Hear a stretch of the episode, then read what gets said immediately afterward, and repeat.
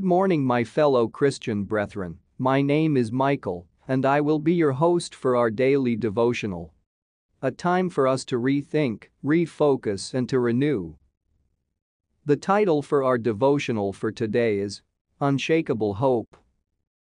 And the memory verse is taken from Haggai chapter 2, verse 9. And it says, The glory of this latter temple shall be greater than the former, says the Lord of hosts.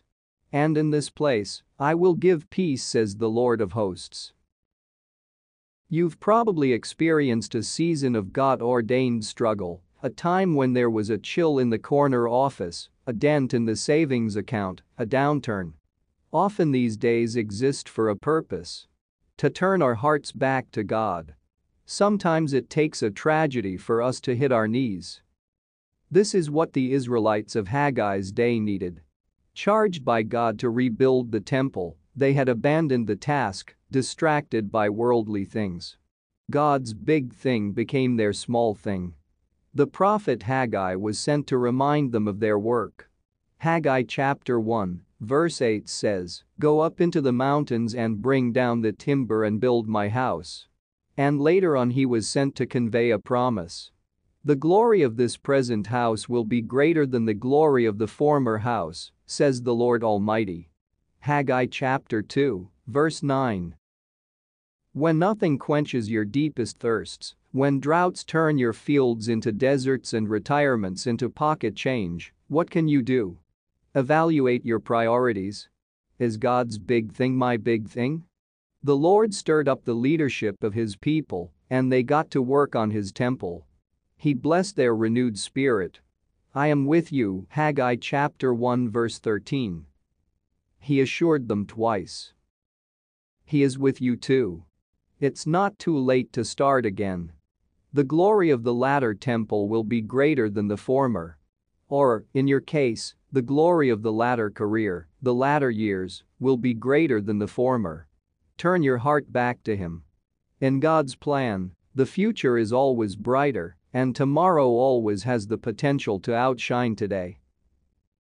Psalm chapter 1, verse 1 to 3 says, Blessed is the man who walks not in the counsel of the ungodly, nor stands in the path of sinners, nor sits in the seat of the scornful, but his delight is in the law of the Lord, and in his law he meditates day and night.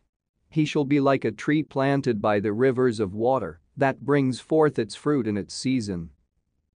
Moreover, Luke 12, verse 34 says, For where your treasure is, there will your heart be also.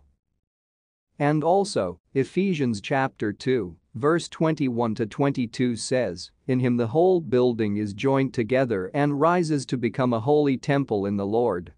And in him you too are being built together to become a dwelling in which God lives by his Spirit. Let's pray with me.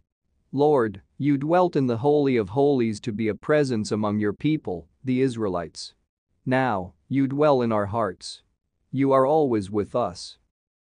It's easy for me to get distracted by my own desires and temptations. But my efforts are always fruitless when they are apart from you and your will. Forgive me for the times when I misplace my priorities. Give me a renewed passion for my calling, for my first love, you and your Thank you for listening to our daily devotional program. If you like what you have listened, please consider subscribing to our channel so that you will get daily notification. For more Christian references, please visit our website www.beyondmycross.com. Have a great day and God bless you.